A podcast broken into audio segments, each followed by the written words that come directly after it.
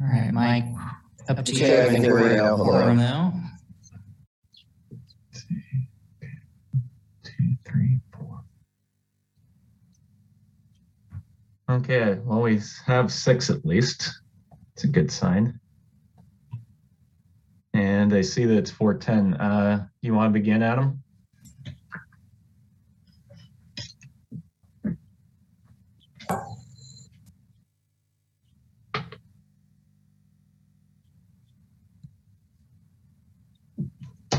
L, and pick the other TV, LC, that- no, go down to the middle, boom, okay, it's gonna work out.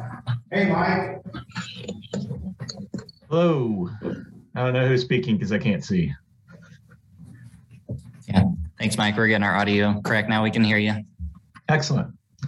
Uh, well, I see it's 411. Uh, I count myself on one, two, three, four, five other members. Uh, is anyone else in the room with you, Adam? Uh, we do have a member of the public here to speak during public comment part B, but. Yeah, well, it is 411, so uh, I'll go ahead and call this meeting to order. Uh, welcome, everyone. Um, those of you who don't know me, my name is Mike Wazkowski. I'm chair of the Public Transit Advisory Committee, and we're going to call this to order. Um, I can't remember your name. Uh, the lady sitting next to you, Adam, uh, could you go through the uh, rules of engagement and then uh, roll call for committee members, please? Yes, I can. Uh, good evening, everyone. My name is Andy Lynch, Transit Planner One, Lawrence Transit. Um, with me here is Adam Weigel, Transit and Parking Manager. He will work alongside Mike Wazakowski to facilitate the meeting proceedings. Adam and myself will facilitate the Zoom portion of the meeting. This meeting is being recorded and broadcast on the city's YouTube channel and public access cable channel 25. During the meeting, when you are not participating, please mute yourself by clicking on the microphone icon found in the lower left-hand side of the Zoom menu next to the video icon. When you are muted, a red line will appear over the icon. Muting your microphone during the meeting will make it easier for everyone to hear. You'll just have to remember to unmute if and when you want to speak. In some cases, we may mute or unmute people as needed to minimize distractions during the meeting.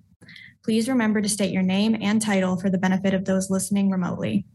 You can turn off your video. You can turn your video on and off by clicking on the video icon on the menu. For the purposes of this public meeting, please keep your video on when you are participating in the meeting. When you are not participating, it is okay to turn your video off. Just remember to turn your video back on when you are participating. If you are participating by phone, you can click star six to unmute your phone. For those using Zoom, somewhere on your screen, you will see a choice to toggle between speaker and gallery view. Speaker view shows the active speaker, while ga- gallery view tiles are all the meeting participants. Um, and now I will do the roll call. Lance Fay, Yep, here. uh, Max Schieber, Here. Mike Wazakowski, Hello. Alan Ackland, Here. Gregory Critchlow,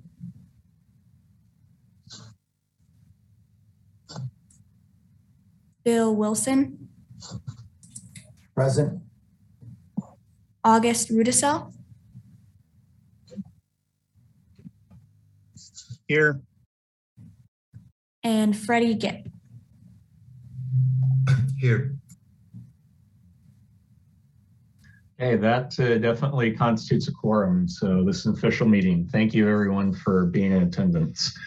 Uh, First item on the agenda then is public comment. Uh, Would the uh, person in attendance at the uh, facility like to speak now? and JT, did you want me to go ahead and bring up image? Please do. Will, will, will they have received the print, printing the letter?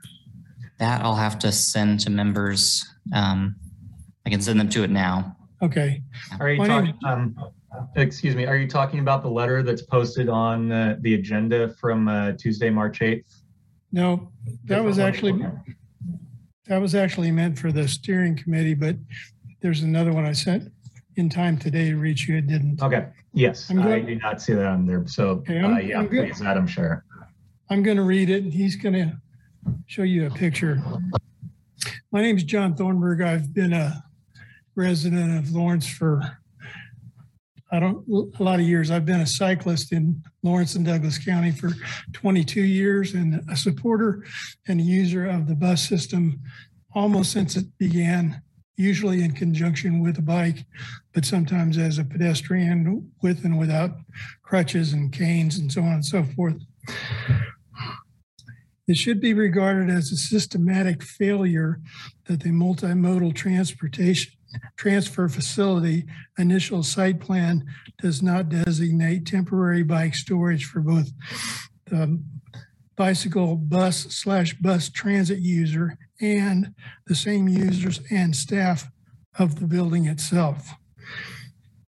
It is not a detail to be decided later, and a qualified consultant should have known this.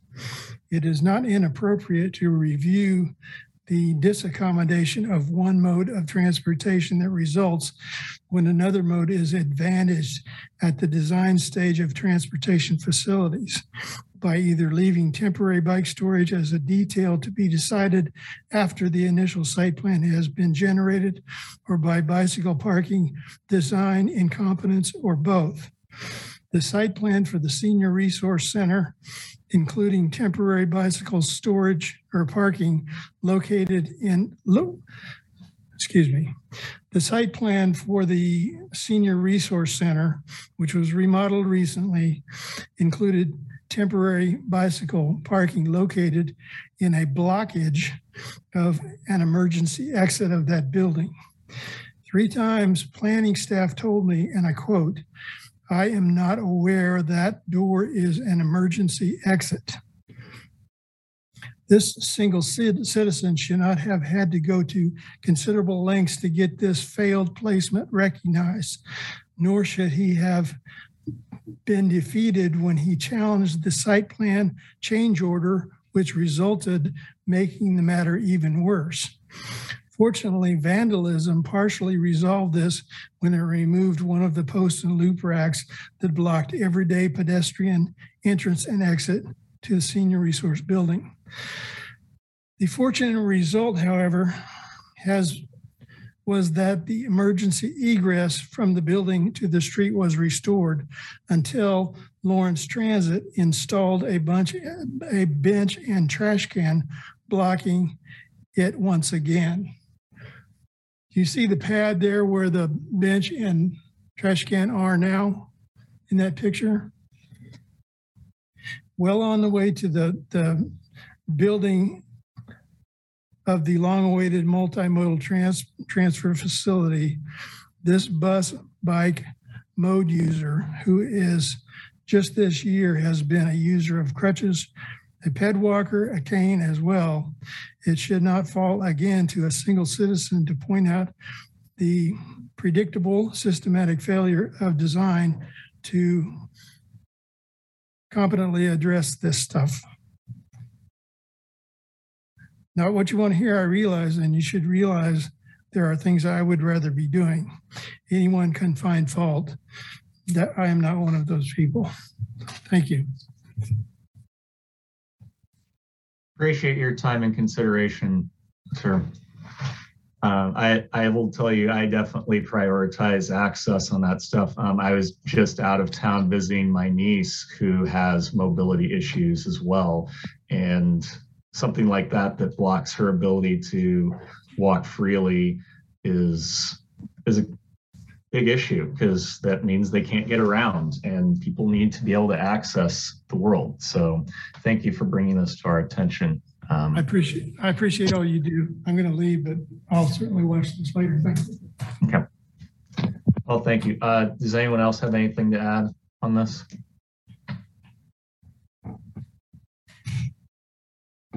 Okay. Um, I'll also note that there were uh, two attachments uh, on public comment in the agenda relating to bus route redesign, um, including uh, one, I believe, was just an attachment of photos that were intended to be attached to the original email. Uh, so we'll make sure that everyone on the committee has had an opportunity to review that letter um, and then at this time solicit if anyone had anything they wanted to uh, uh, comment on regarding this letter.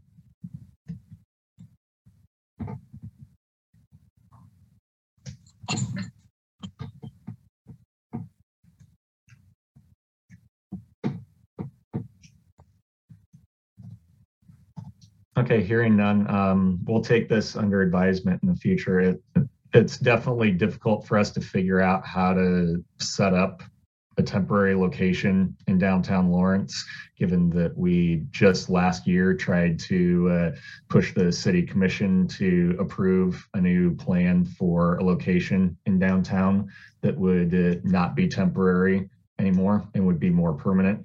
And that was tabled and we were asked to bring it back under investigation with uh, public engagement in the future. And you know, there's only so much we can do to accelerate that uh, plan right now. So I regret that it's taken so long for us to get any kind of consensus on what we want to do downtown with a uh, permanent location. The unfortunate reality is we need a transfer location downtown and we can't get rid of what we have right now without a solid plan of what we're going to replace it with. So uh, anyway, next item on the agenda then is approval of minutes from the uh, February 14th meeting. Uh, I trust that uh, everyone in the committee has had an opportunity to review the minutes. And as always, I will ask three times if anyone has uh, amendments, updates, et cetera, to provide before we deem them approved by unanimous consent. So uh, first offer, does anyone have any amendments to offer to the minutes from February's meeting?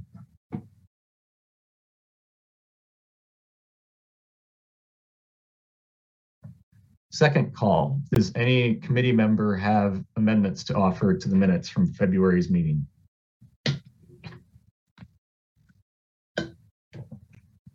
Last call, any committee members have amendments to offer?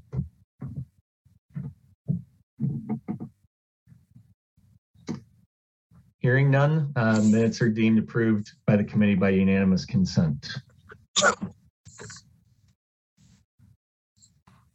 On to our regular agenda then.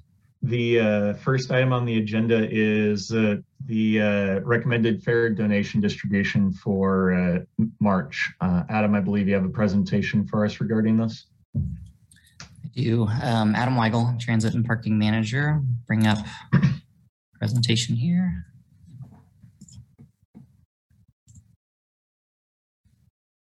So uh, twice a year, we distribute donated fares uh, based on applications that we receive. We worked with you all to revise that policy to set limits on how much we're able to offer each year and how we handle um, requests that exceed our distribution limits. So we'll walk through uh, March 1st was our last um, application deadline.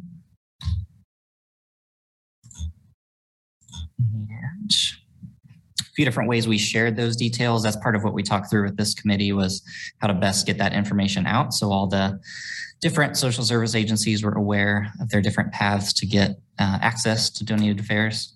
So the, the rhythm we've fallen into is we send out notice through a listserv um, run by the United Way Human Services Coalition. It reaches uh, quite a bit of the social service providers in town. We also directly reach out to anyone who's asked for uh, donated fares in the last three years. Information was on the website, and I list here the 16 organizations that applied for fares uh, this time around. 14 of those 16 asked for the maximum amount that was allowed per agency. And we did have uh, more requests than we had available to distribute for this period. Uh, before you continue, I'm curious, uh, how many of those organizations have previously requested disbursement? Uh, that is a good question that I don't have with me here. Um, I'm just looking at this list of names. That a lot I of don't them are familiar to me too. Yeah, as I look at the list of names, I don't believe I see any that have not requested fares in the past. We haven't, um, not everybody requests every period, so I'm not sure that we heard from all these folks in August at our last distribution. But within the last couple of years, I think all these names are familiar to me. Thank you. So uh, in the middle column towards the bottom, you can see the total amount requested was just over $5,000. Our distribution um, amount, our cap is based on a rolling average of our last three years of fare revenue um, and a certain percentage of that, 2% of that. So uh, this March and this August, we have the ability to distribute uh, just over $3,200 worth of fares at each of those times. Um, and so you can see there's a big gap there. Uh, we essentially, the, the math on this is spelled out in the policy and in the application that, that agencies use.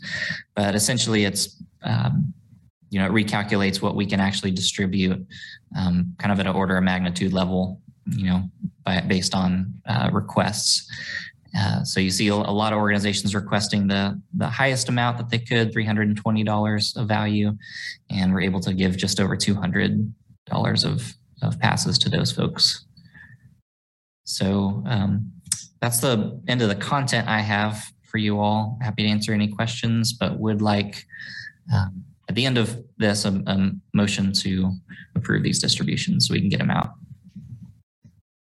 Thank you, Adam. Uh, do any members of the committee have comments, questions, or concerns about uh, this information? It's August. So I, I just have a question, Adam. I know this is something we started to do this year, I believe, or last year. Prior to that, it was every it was once a year annually. Do you think it's easier to do it with two um, distribution dates, or possibly go back to just having once a year? Adam Weigel, Transit and Parking Manager. It's it's a little bit tricky and it feels like a moving target. Um, you know, before we did first come first serve, we had a we had a limit, but it was first come first serve. And the the concern with that is that some agencies might not need it until later in the year, or it might um, be more impactful in the fall timeframe as opposed to in the spring. So if we've already run out of all of our distributions by then, it be, it becomes challenging for that reason. Um, you know, in March of 2021, we didn't exceed this much, but we did exceed our distribution limits. And then in August, we were below our distribution limits. Um, you know, we got fewer requests than than what we had available. So it's it's a little bit tricky. I'm not sure the right way to get exactly what everyone needs, but our intent is to try to keep some amount of availability throughout the year and not have it kind of dry up. Um, at the start. I guess the other context I'll add to all of this is that, you know, part, part of this will bleed into our next discussion related to fare free, but next calendar year, 2023, we um, hope to have a fare free pilot under which this policy won't um, be necessary for that for that calendar year. So that's part of the calculus, I guess, on when do we uh, when is the best time to be making changes to this policy to try to meet the need.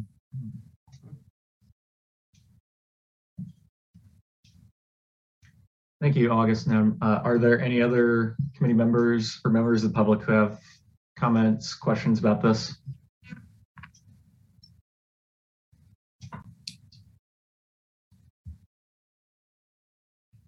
Okay, uh, I do have one uh, question. I you mentioned that we had been under, I think, in the uh, August disbursement last year, the September disbursement last year, whichever month we had it in. Um, what did we end up doing with the money that was under the full distribution amount but was still available? Was that just left in the city's uh, coffers for other transit uses? Uh, Adam Weigel, Transit and Parking Manager. Yes, that's how that ended up working out. I mean, that was, um, it was available in case we got additional requests. Um, we did not, so it ended up, it's, it's a little tricky to call it money you know it's kind of like mm. foregone revenue so it's not necessarily dollars but um but yes it ended up just not being taken advantage of okay Uh, if we weren't discussing fare free immediately after this, I would consider proposing some sort of amendment to allow money that wasn't dispersed to be rolled over to a following cycle. But at this point, I think it's kind of silly given that we're cons- going to be talking about getting rid of fares entirely. So, uh, anyway, at this time, uh, I would entertain a motion to uh, approve uh, the distributions as proposed in this chart. If any PTAC members I would like. move to approve the distribution as said. Thank you, Lance. Is there a second? Uh, second. Thank you, Max. Uh, Andy, could you go through a roll call and uh, solicit votes from the members? Roll call for members so they can vote. Um, Lance Fay, Yes. Max Schieber, Yes. Mike Wazakowski, Aye. Alan Ackland, Aye. Gregory Critchlow, Not present. Bill Wilson, Yes. August Rudisell, Aye. Freddie Gipp. Yes. Well, that sounds unanimous. Um, thank you, everyone. So we'll uh, distribute that money or disperse those uh, reduced fare passes rather. Uh, next item on the agenda then, which I imagine will take a little bit more time, is discussion about our uh, fare-free pilot policy. Uh, Adam, again, I believe you have a presentation for us. I do.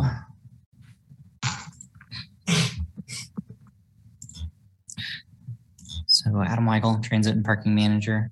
Um, I don't uh, anticipate this being our only discussion on Fare free. This is a start.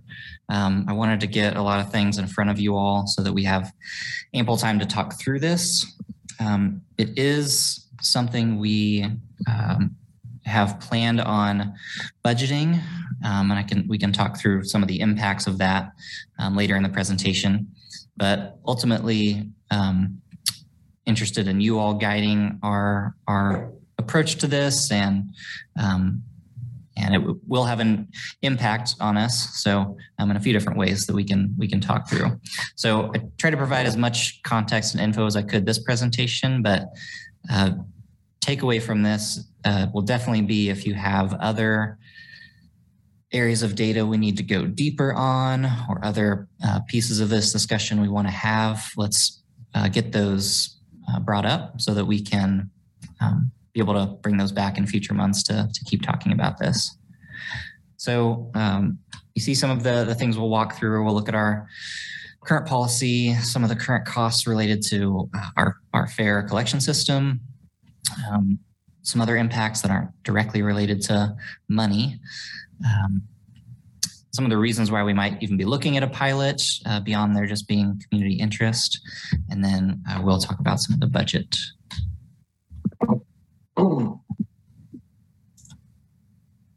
Okay, so apologize, this is kind of small, but I pulled uh, our, our fare policy, current fare policy from the website. So you can see the different fare structure, um, different type of passes we have, and um, some of the different reduced categories.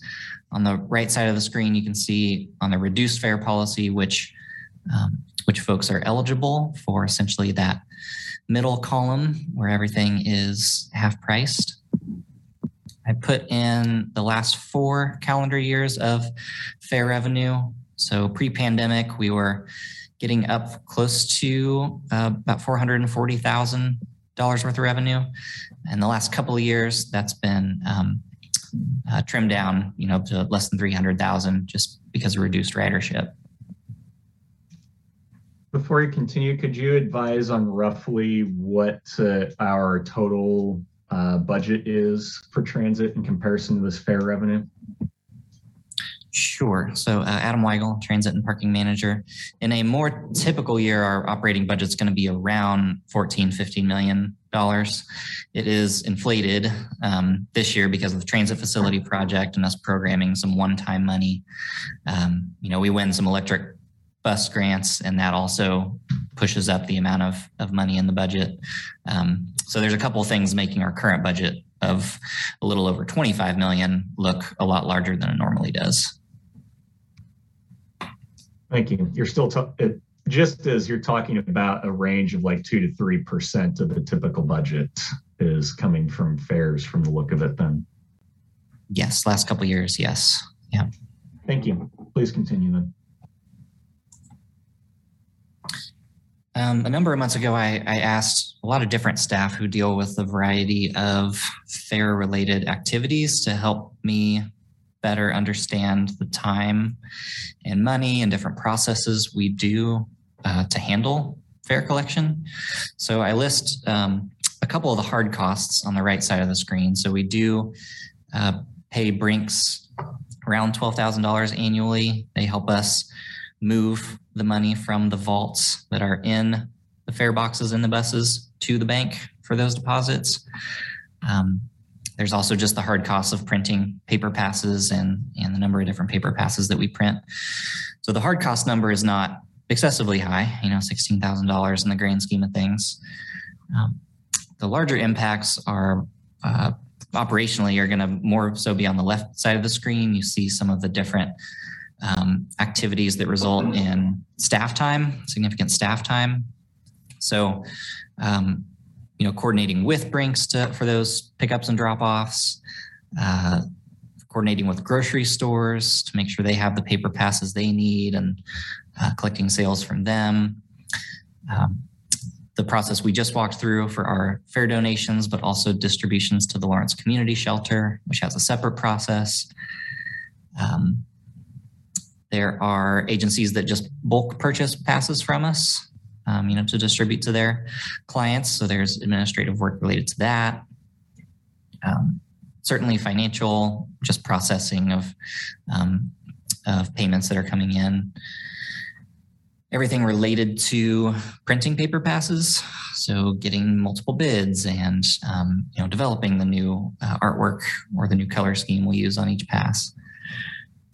And then a, a, big one that you see here is related to bus operators and just the, the number of hours. This is a the best estimate we could look at, but this is this really aggregates just a lot of five second, 10 second um, interactions that bus operators have with people who board the bus at you know all of our different stops to check that the right amount of money is going in the fare box or check a pass that someone is holding up um, or validate that they're eligible for half fare by them showing, you know, a, a different form of ID.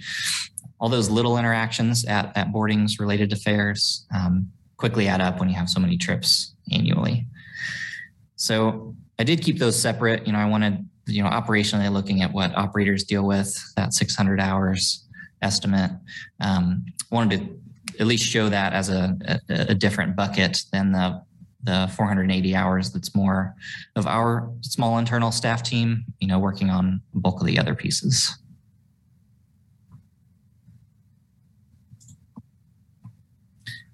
Um, I, I, guess I just talked through the, the item on the left here. So just, um, you know, each boarding operator interaction with passenger related fares um, and, and, just the extra little time that takes. Um, Another important piece, I guess the, the other piece I'll mention on that is, um, is just that it can affect on-time performance. Um, you know, one of the reasons why uh, for so long it has been free to step on a bus on campus is that when you have a sheer number of people getting on and off of those buses, um, you know, the added time for an operator to check everyone's student ID and everybody who's a, um, a city resident putting money in the fare box can can really add up time when you're doing that for for 40 people straight. So um, on-time performance can be impacted by, by fare collection. The other item on the right side of the screen I, I want to bring up um, is is the fare box is the most frequent place where operators uh, have the possibility of conflict with passengers. Um, and you know anything we can do to you know the operators have a lot on their plate um, when it comes to, to, driving a bus and the customer service and and um, working with people. So I just highlight that that uh, that interaction can uh, can sometimes be challenging. Okay, so the next several slides are looking at some of the different reasons we might consider uh, fare free. Um, I start with one that is um, that is one we hear a lot from the general community. Um, you know, just about fare free being a more equitable way for for everyone to have access to to transportation. Um, I bring up a couple of points related to that. Um, you know, we do have a sales tax that that is our local source of funding that we use to match state and federal grants. Um, just inherently, sales tax is a regressive tax, meaning it it um, impacts people who are low income more so than people who are high income. Um, so there's just there's equity equitable equity concerns there. And then I highlight kind of this user fee conundrum. Um, you know, toll roads is an example where someone in a an automobile um, does kind of pay at point of use. But all the local streets that that vehicles are on uh, throughout the year are funded from property and sales tax, go into the city's general fund to maintain and um, and manage those roads. Um, you know, if, if I'm pulling out of my driveway, I'm not asked to also pay a quarter to you know, or a dollar to, to jump on a road in my car. So I just highlight that difference between a couple of different modes of transportation um, and it being one more thing that that makes transit just a little bit harder and driving a car just a little bit easier to not have that extra payment piece.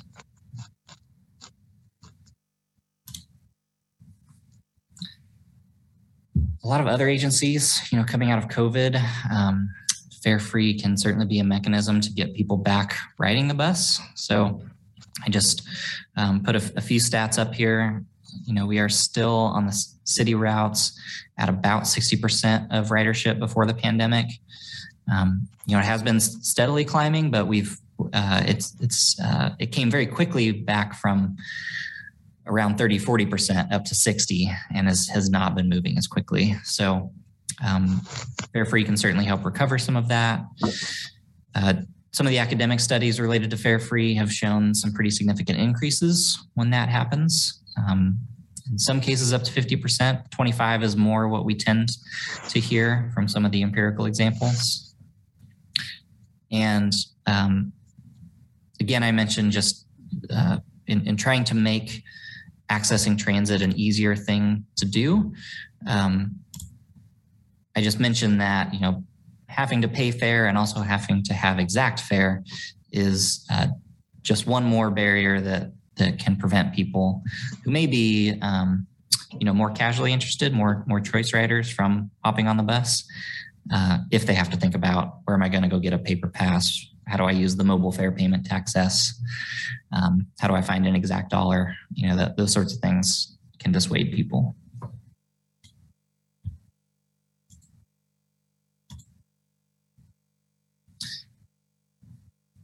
you know, a lot of the work the city is doing now is, is certainly very focused on the strategic plan. You know, we're we're continuing to build this um, plan out more with more specificity around how we're going to move some of these progress indicators. I've put a couple of those indicators up on the screen. Um, and what sorts of strategies and activities can we do to actually make a difference?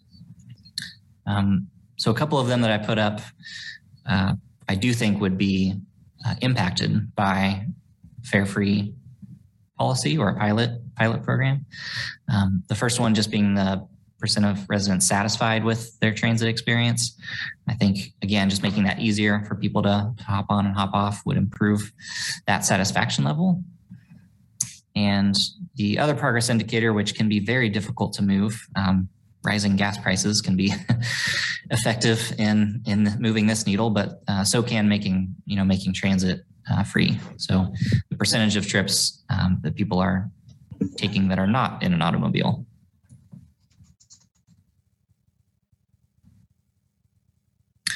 I'll hesitate before I go to the next slide by saying, you know, a lot of what we talk about in this group is towards these ends, right? When we're trying to improve bus stop infrastructure and trying to uh, build a transit facility and add routes and um, bring quieter buses, you know, to the system. A lot of that is in pursuit of moving these two needles. So fare free would just be another thing. Adam, before you continue, uh, could you remind us what, me- if we have any metrics and what they are for the uh, percentage of trips not taking an automobile, how we collect that information? Sure. Uh, Adam Weigel, Transit and Parking Manager. Uh, we currently collect that information through census or the American Community Survey data when we're outside of census years. So we are right at about 25% um, for um, for the city of Lawrence. Thank so we follow. There's a there's a certain commute number um, that we look at.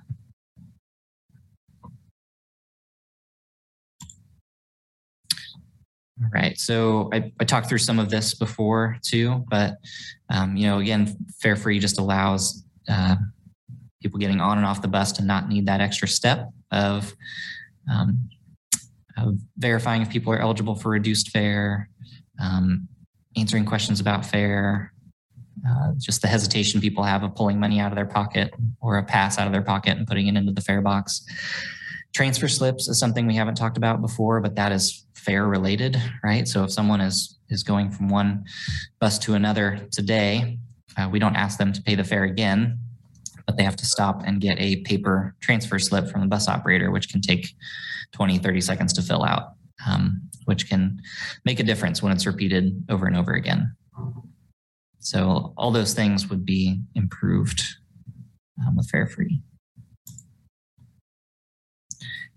I bring back some of the the impacts we looked at earlier of our current system of collecting fares and just the the time gained back, um, small amount of money gained back. You know, we certainly have a lot on our plate, and I think the um, efficiency we're able and the speed we're able to execute projects suffers in part from the hours dedicated to this. So, um, you know, certainly some of the the things we work towards, we would have more bandwidth to to handle project wise. Okay, so there's a good amount going on on this slide. So I do want to talk about budget impacts. We talked a little about those percentages of operating costs. Um, you know, pre-pandemic it was around six percent, um, but the last couple years it's been more like three percent is is what we're getting from fares. So very very small amount. There is still some uh, uncertainty related to the infrastructure bill. Um, we know that uh, formula fund dollars at, in the broad sense have increased, will increase by around 30 to 34%.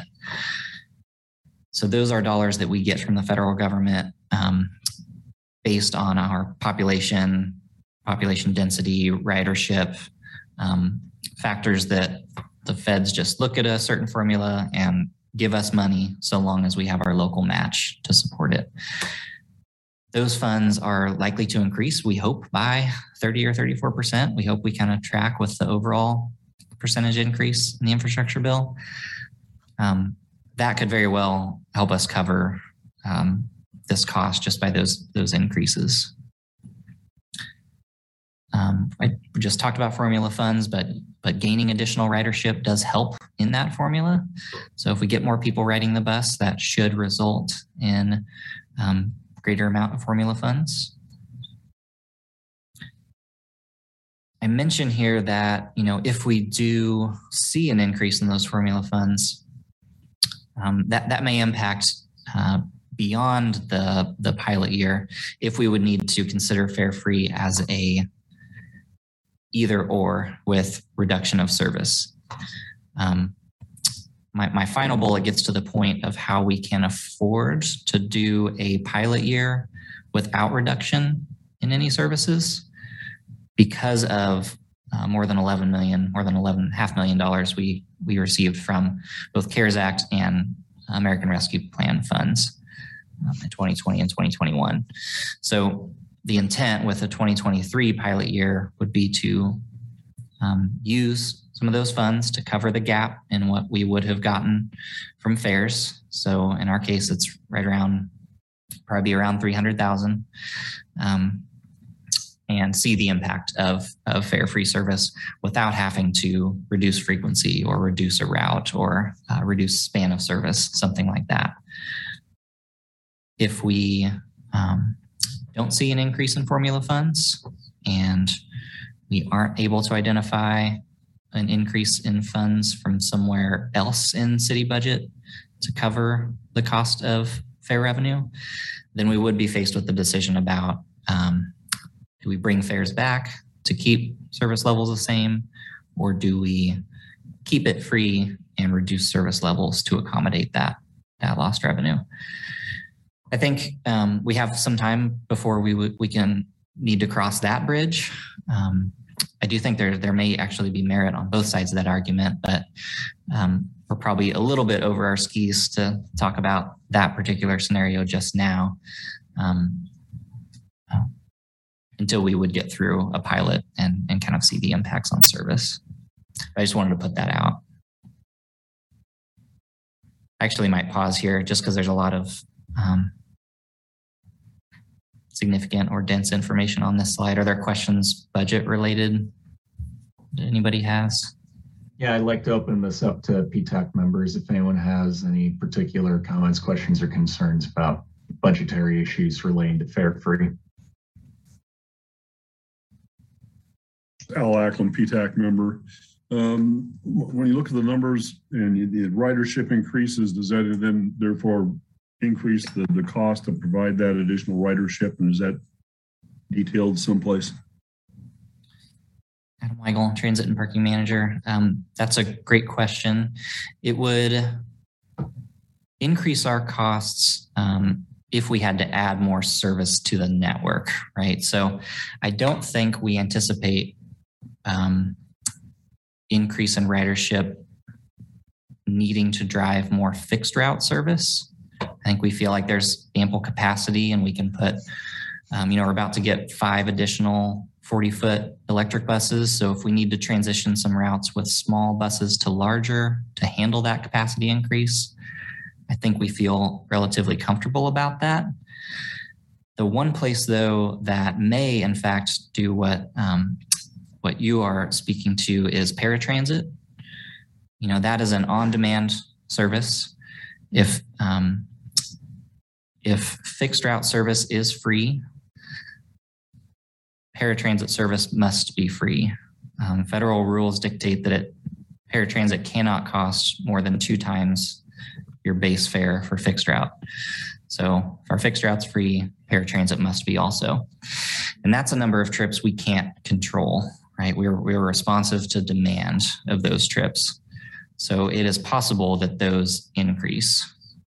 Uh, we're just not sure by how much.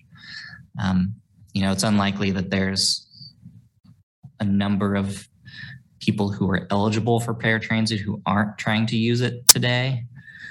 So it would maybe be more um, of a concern that existing users would maybe take additional trips because they wouldn't have to worry about the affordability piece.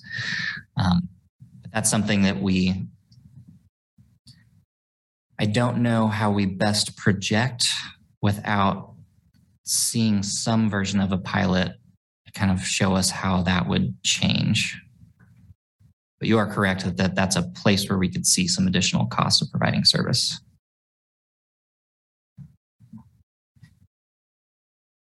Thank you, Alan and Adam. Uh, do any other PTAC members have comments, questions, or concerns about budgetary issues? Lance Pay, Vice Chair at PTAC. Um, I have a, both a question and a statement. Um, uh, questioning uh, the Nightline service, and I'm kind of assuming that that would fall into the same situation as paratransit under fare free. Uh, in what you would anticipate that looking like. Um, it's a pretty small slice of the pie, but worth looking at. Uh, also, I, I just overall am a big supporter of uh, fare free transit uh, across the board. And given where we're standing right now and where we see things going in the next couple of years, I think where there's a will, there's a way. I think this could work really well. And if you look at what some other systems have done, and there's just recently been an article about the Kansas City, Missouri bus system doing a pilot uh, fare free thing, and they've seen some positive impacts. I, I just really think it's the right way to go. So, uh, question and uh, statement made. Thank you, Lance. Uh, do any other members of PTAC have comments, questions, or concerns?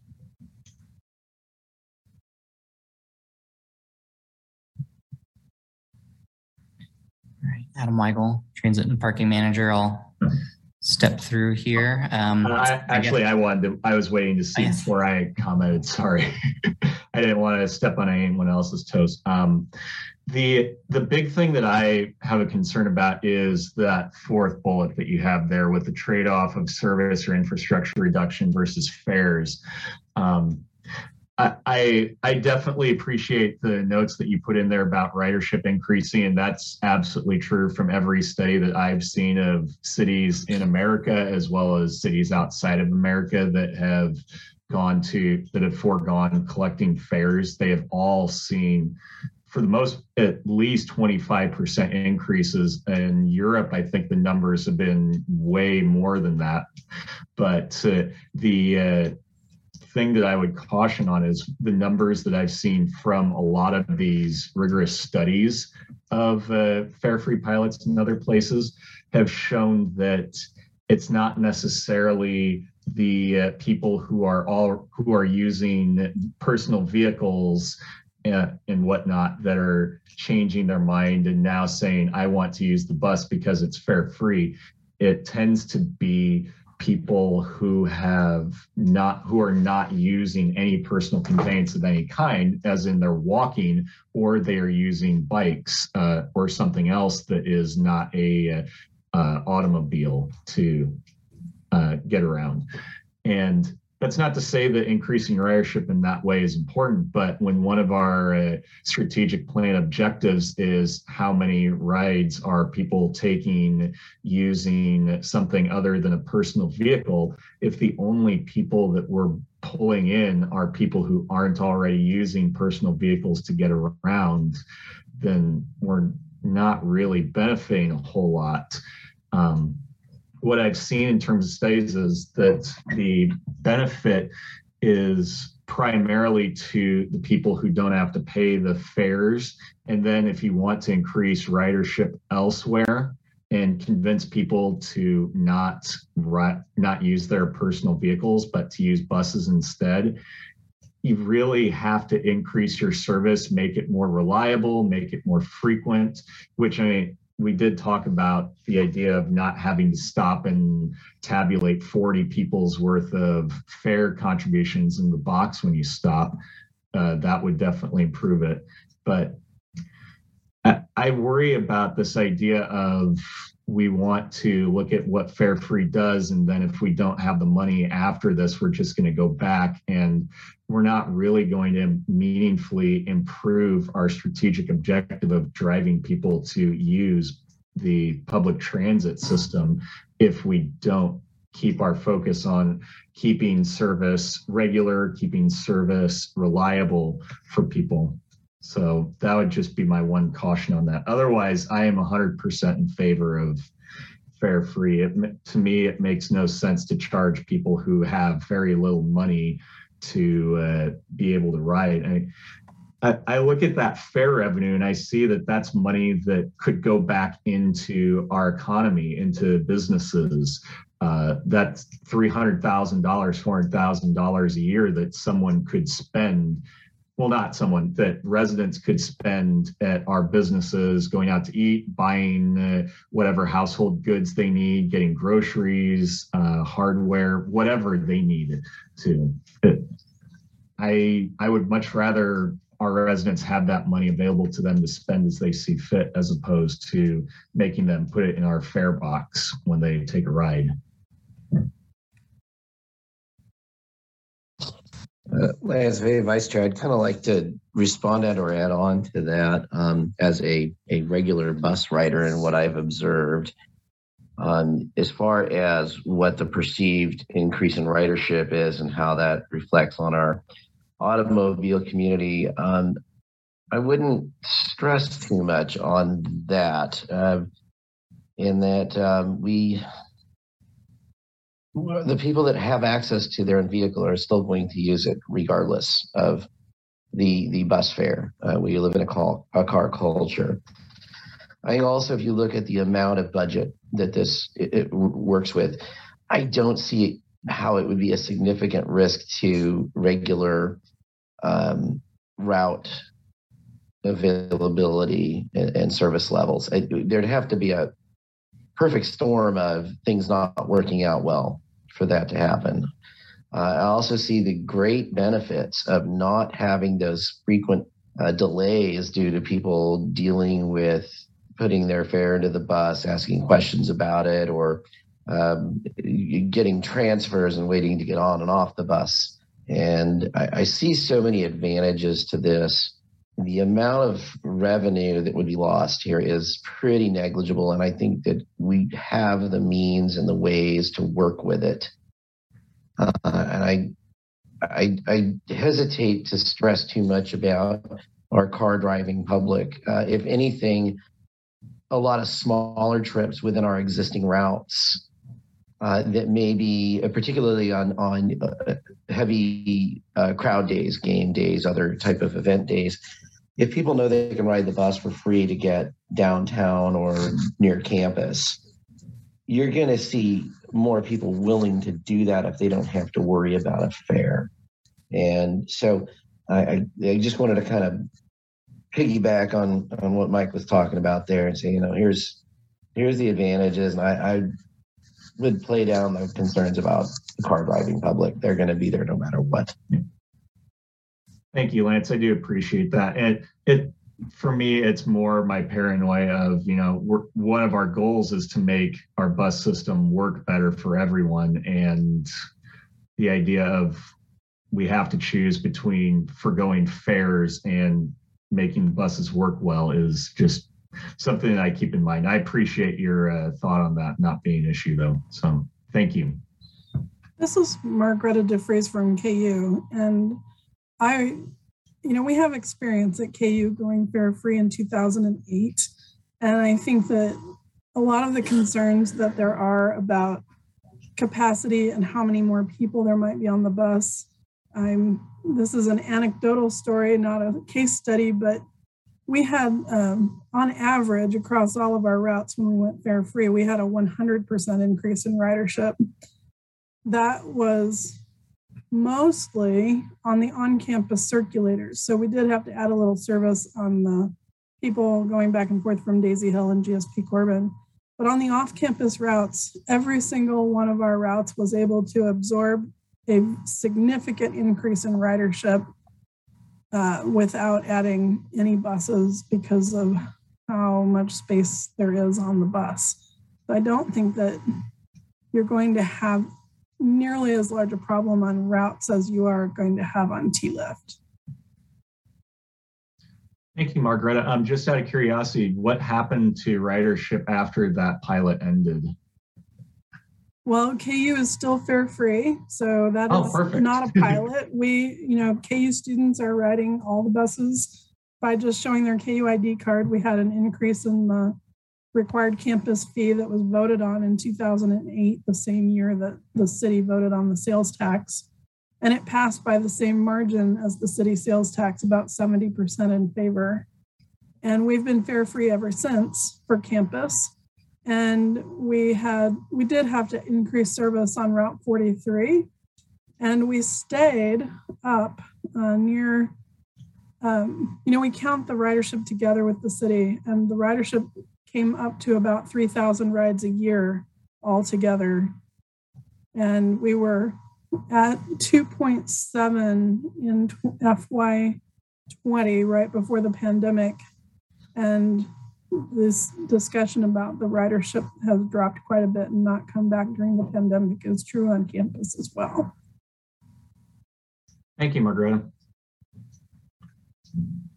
Well, unless I'll give one last opportunity for uh, PTAC members to chime in. Otherwise, I think everyone's had an opportunity. So uh, does anyone else have any further comments, questions, or concerns? particularly interested if I just threw the question up on the screen, but um, if there's any thought about other things you would like to see in future discussions about this, or if you uh, want to sit on that and um, and bring it up at a later time. Uh, I'll chime in. The only thing I would want to say is how is this going to play in with the uh, route redesign? Because knowing that we're going to be uh, kind of rejiggering the paratransit to you to be available as microtransit for everyone, um, that we're going to have different fixed routes that the interplay between all of those kinds of routing decisions might have something to do with what we can make fare free, what we prioritize as being fare free. Um, but we don't necessarily have it have any information on what routing we want to use at this time quite yet. So something to table for the future. Uh, Lance Fay, Vice Chair, I think I would like to hear a little more detailed information as to how paratransit and Nightline would work into a fare-free system. Uh, some, you know, some ideas on how you make that work. Okay. I will, uh, Adam Weigel, Transit and Parking Manager. I will, since um, Mike, you brought up uh, route redesign. You know, that's we, we talk about gaining back ridership. There's there's another good reason to do the, the pilot in January with routes changing so much. You know, if people um, are needing to learn a new system and and changing routes, it can ease that transition if someone accidentally hops on the wrong bus. Doesn't have to pay twice um, to find their way back to the, the right way. Um, so that's just something else to think about. And then I do, I don't know if we have anybody from the public on this call, but let's just keep in mind if you, um, if you want to open up for any public comment after. Agreed. Um, I do see uh, Travell Tra- Tra- Taylor, one of the uh, operators on the call. Uh, Travell, do you have anything you want to add?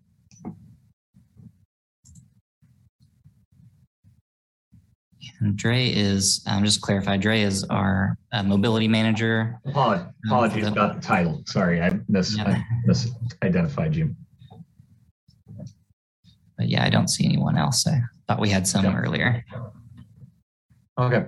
Um, thank you, everyone, for a fruitful discussion on this.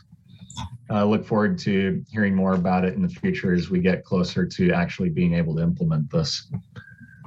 Uh, next item on the agenda then is the summary of public engagement about the multimodal transfer facility. Uh, once again, Adam, I believe you have a presentation for us.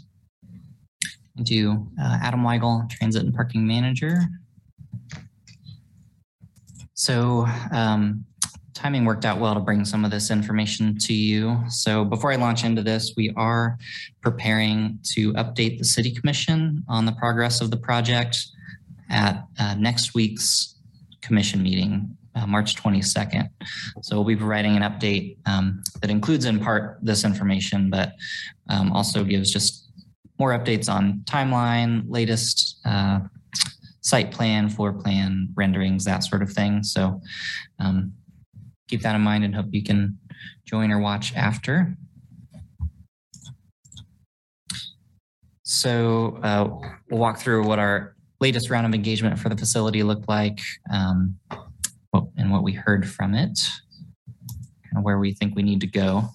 So as far as what we um, showed people, this was between uh, February 16th and March 4th, so a little less than three weeks. We put out the latest information related to the site plan, the building floor plan, and 3D renderings.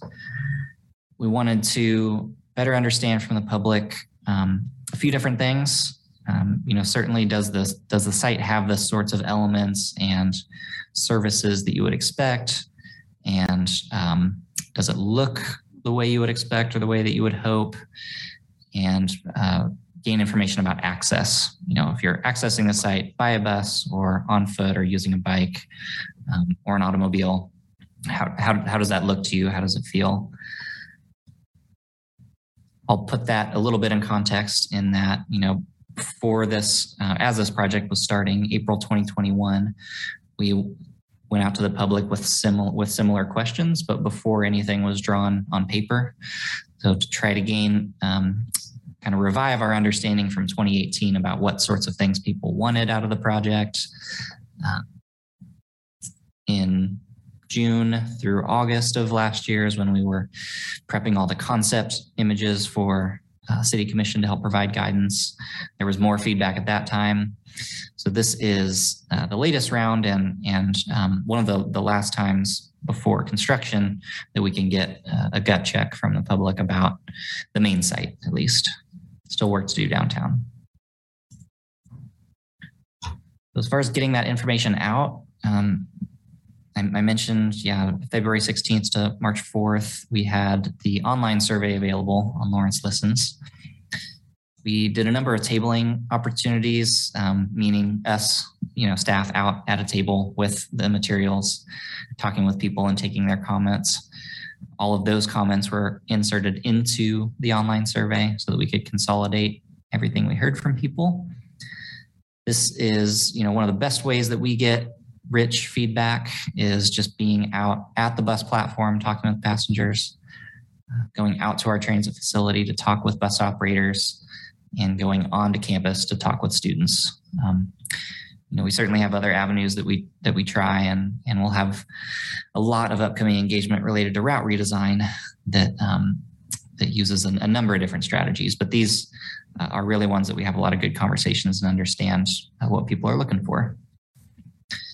We pushed information about these opportunities through social media, through the website, um, press release. These are the three questions that we asked people in the survey. So we asked about access. Um, you know, what do you think about pedestrian, bicycle, automobile access to and from the site?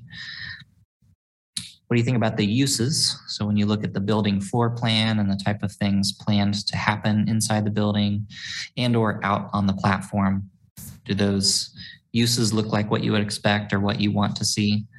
Um, you know, we heard some from uh, gentleman, Mr. Thornburg, tonight about desire for more short-term bike parking. Um, that's one of the things we heard through through this process. And then aesthetics was the last question. What do you think about the look and feel of the building, but also the landscape around it? And uh, you can see on that third question some some concerns definitely with a larger um, amount of negative or concerned responses. So just want to share some of the things that stood out. There were other things that that came up, but these were a few of the um, comments that we heard more than once or several times from from different folks. And i will say that we're working with our consultant to see what what we can do to to try to meet people's expectations a little better on these. The first comment uh, is related to restrooms. So um, this facility is planned to have four restrooms inside two that are exclusive for bus operator and staff use and then two that are for the general public, just off the waiting room. Um, that is one that's going to be a real challenge for us to accommodate is adding additional restrooms. Um, it's just based on the footprint and the different other activities that we have in there.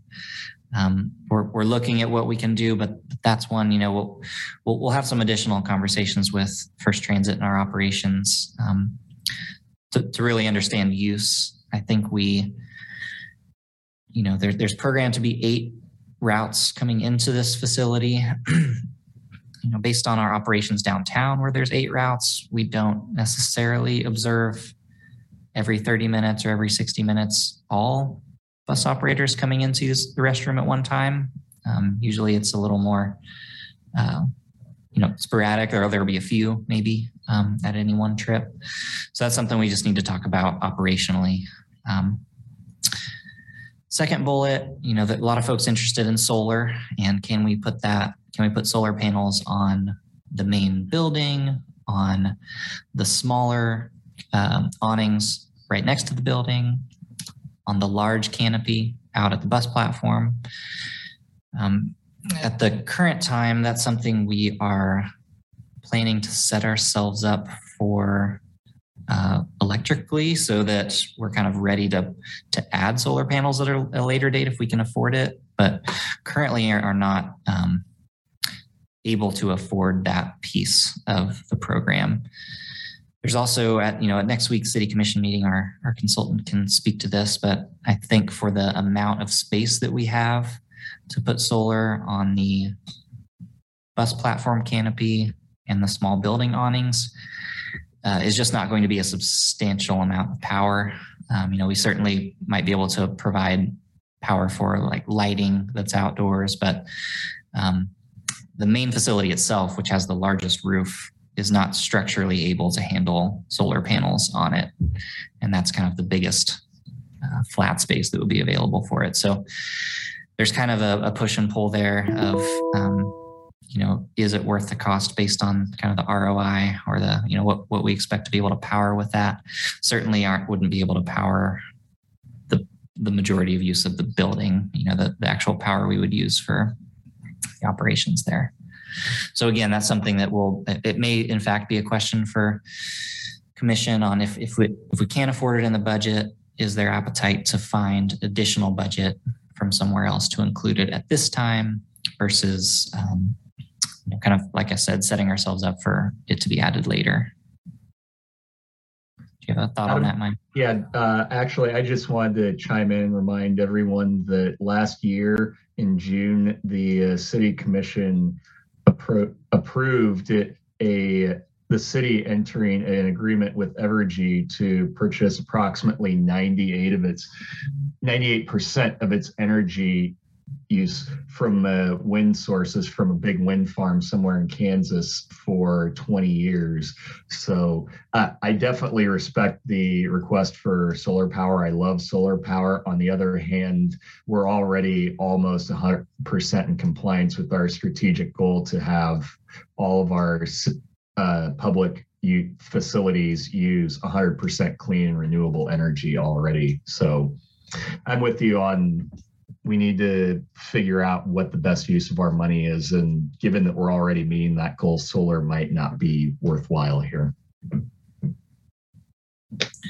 Yeah, Adam Weigel, Transit and Parking Manager, um, and, that, and that's a good point. It's you know it would be, it would not necessarily help us move closer to that goal of using renewable energy. It would be kind of in addition to that, it would be we'd be producing energy, which is not necessarily that that goal that we've set out. But um, I, I, can certainly understand the community interest and all all things equal, we'd love to do it. We may just not be able to afford it, um, at least to start.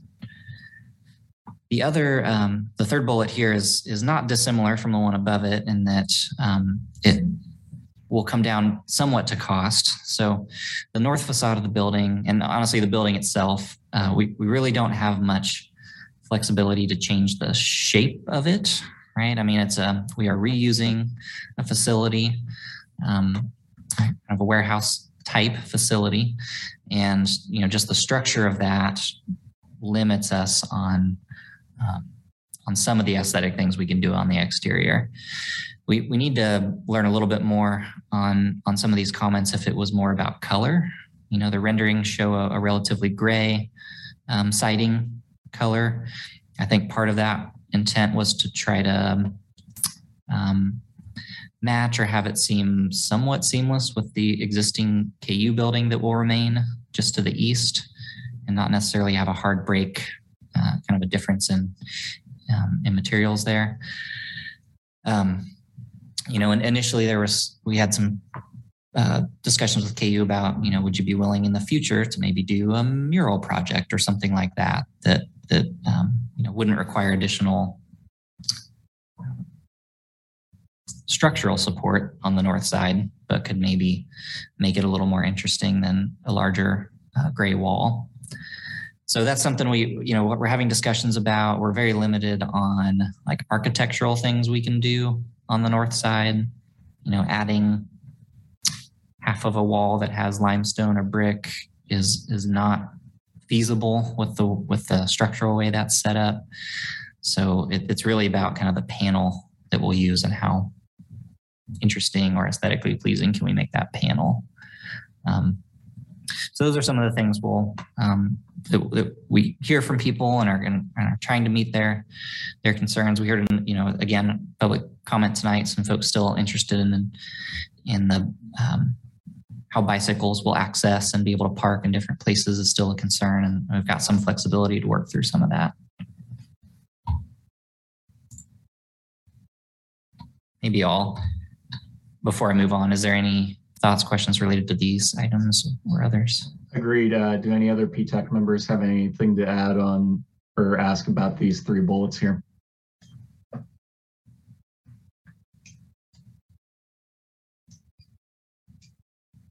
Any members of the public?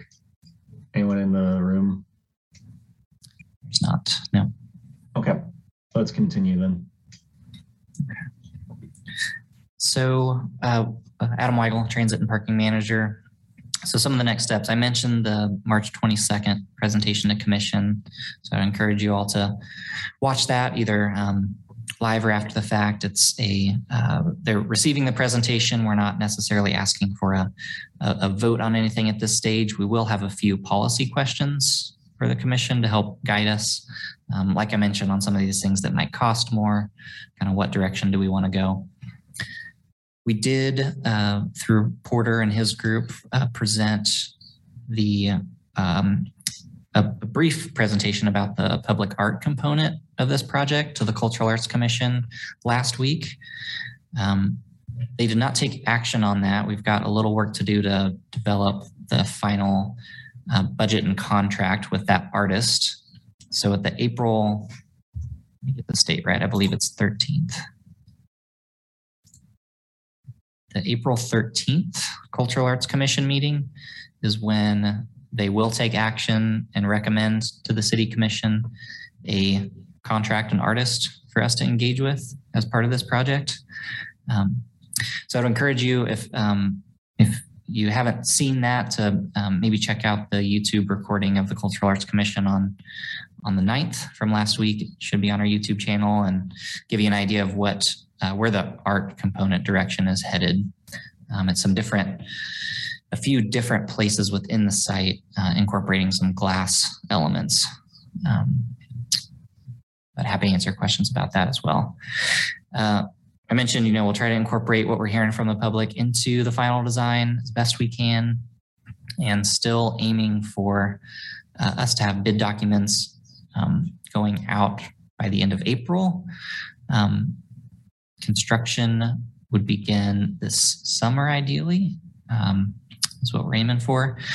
The building and its floor plan uh, is going to be in a separate bid package. We've got some more review work to do on that. Uh, the site itself is farther along. So trying to push out the site as fast as we can while feeling comfortable with its components so that we can make sure um, you know, concrete is where we need it to be for buses to move on and off the site come January. I think that's the end of um, this content. So happy to answer questions anybody has.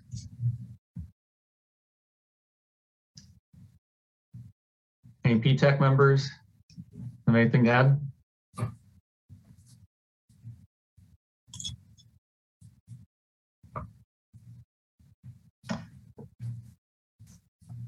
That sounds pretty dispositive. Uh, thank you, Adam.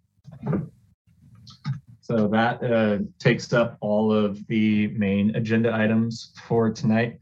Uh, next item is uh, anything from PTAC members. So first off, uh, reminder that if you have anything you want to uh, bring up a, as an agenda item, you're free to email Adam Lance and myself and ask us to add that to the agenda. Uh, otherwise, you now have the ability to solicit our uh, input on anything if you want at this time.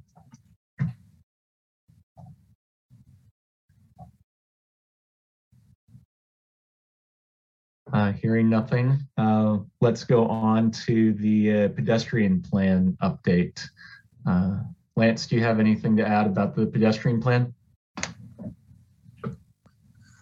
I really don't this month. There hasn't. There's if you go to the Douglas County MPO, there's there's some overall information and surveys you can look up and respond to, but there really isn't anything specific that I have to share other than that.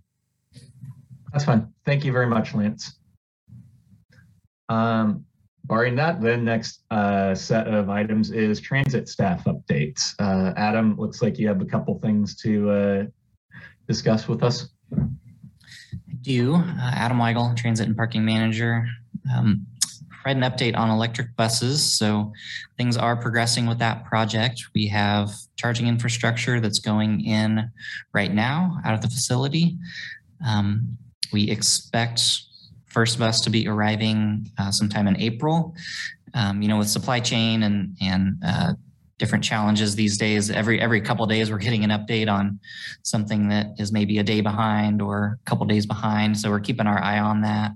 Um, you know, the the timing slipped a little bit. I think we were in prior schedules planning to have um, you know charging infrastructure all the way in maybe in February with buses starting to arrive in March. So we've moved a little bit because of supply chain issues, but we're we're mostly on track. Um, so I'll keep you all updated. We hope that um, sometime maybe in April might be more of a challenge now, but maybe in May um, or June is when we'll have the ability to uh, unveil, you know, one of these in a in a public way.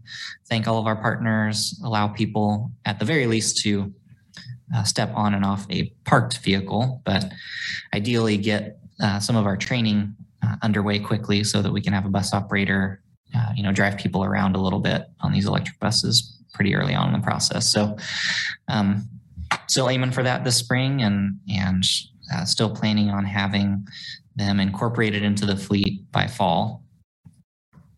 But any thoughts or questions related to electric buses? Uh, I'm just curious, what kind of special training you think is needed compared to operating uh, the buses that we have today? Yeah, there's uh, Adam Weigel, Transit and Parking Manager. There's training related to the charging system itself.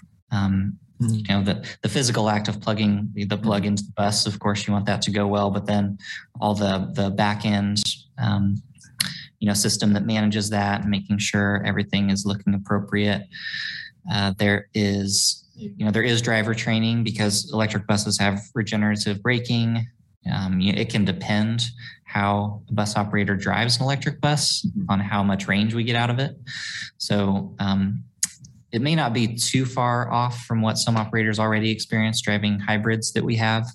Those have a, a similar system. So um, for some of our operators, might not be too foreign, but um, so there's there's some training related to, to that as well.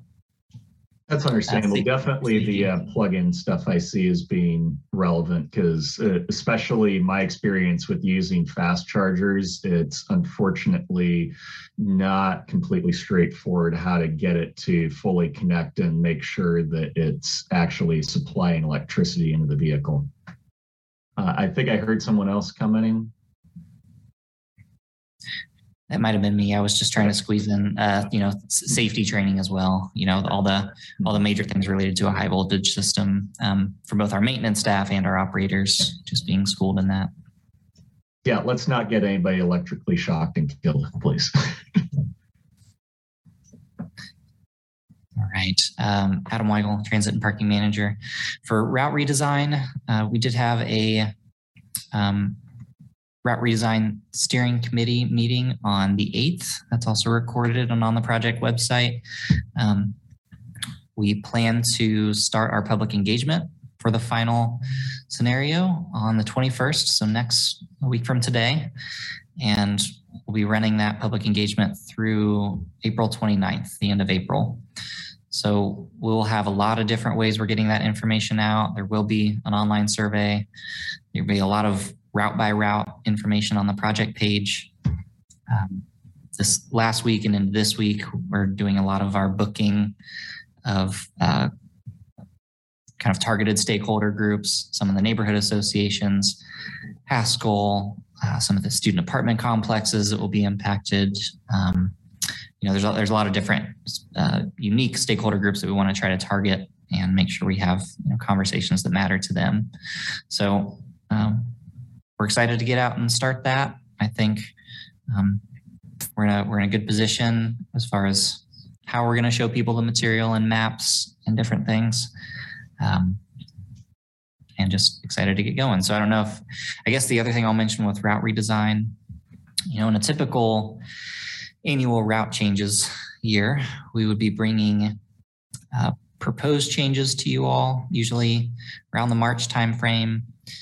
Uh, usually in April or May is when we're getting your uh, stamp of approval for the final planned route changes and of the, the small changes we made after public comment.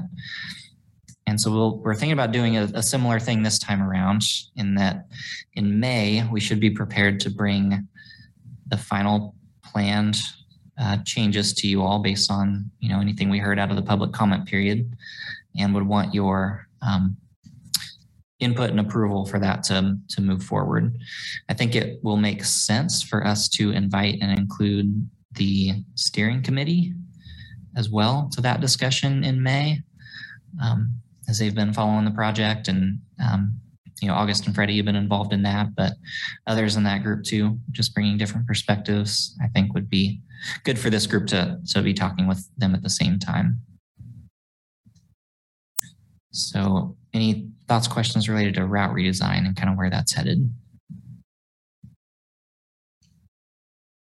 Any uh, PTAC members have anything to add?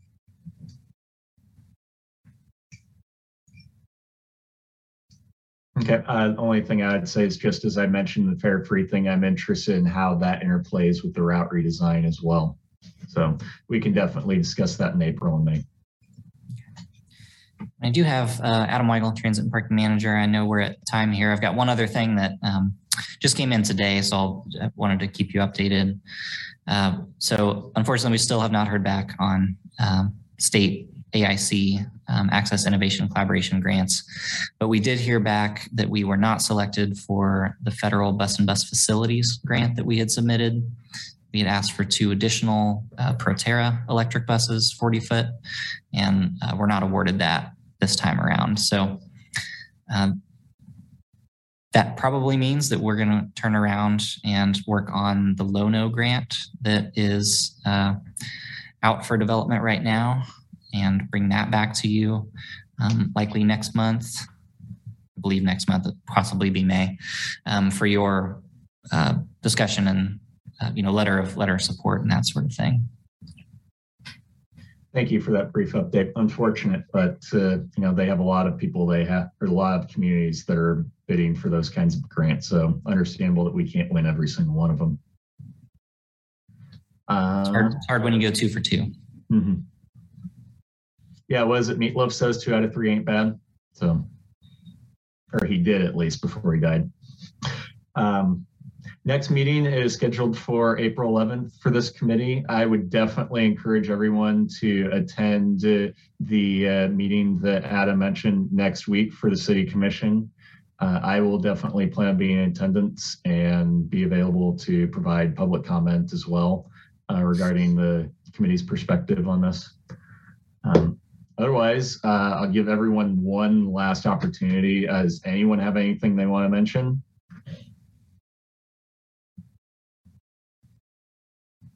Okay. With that uh, means adjourned. Thank you very much for your time today and look forward to uh, seeing you next month and hopefully next week as well. Good night. Thank you.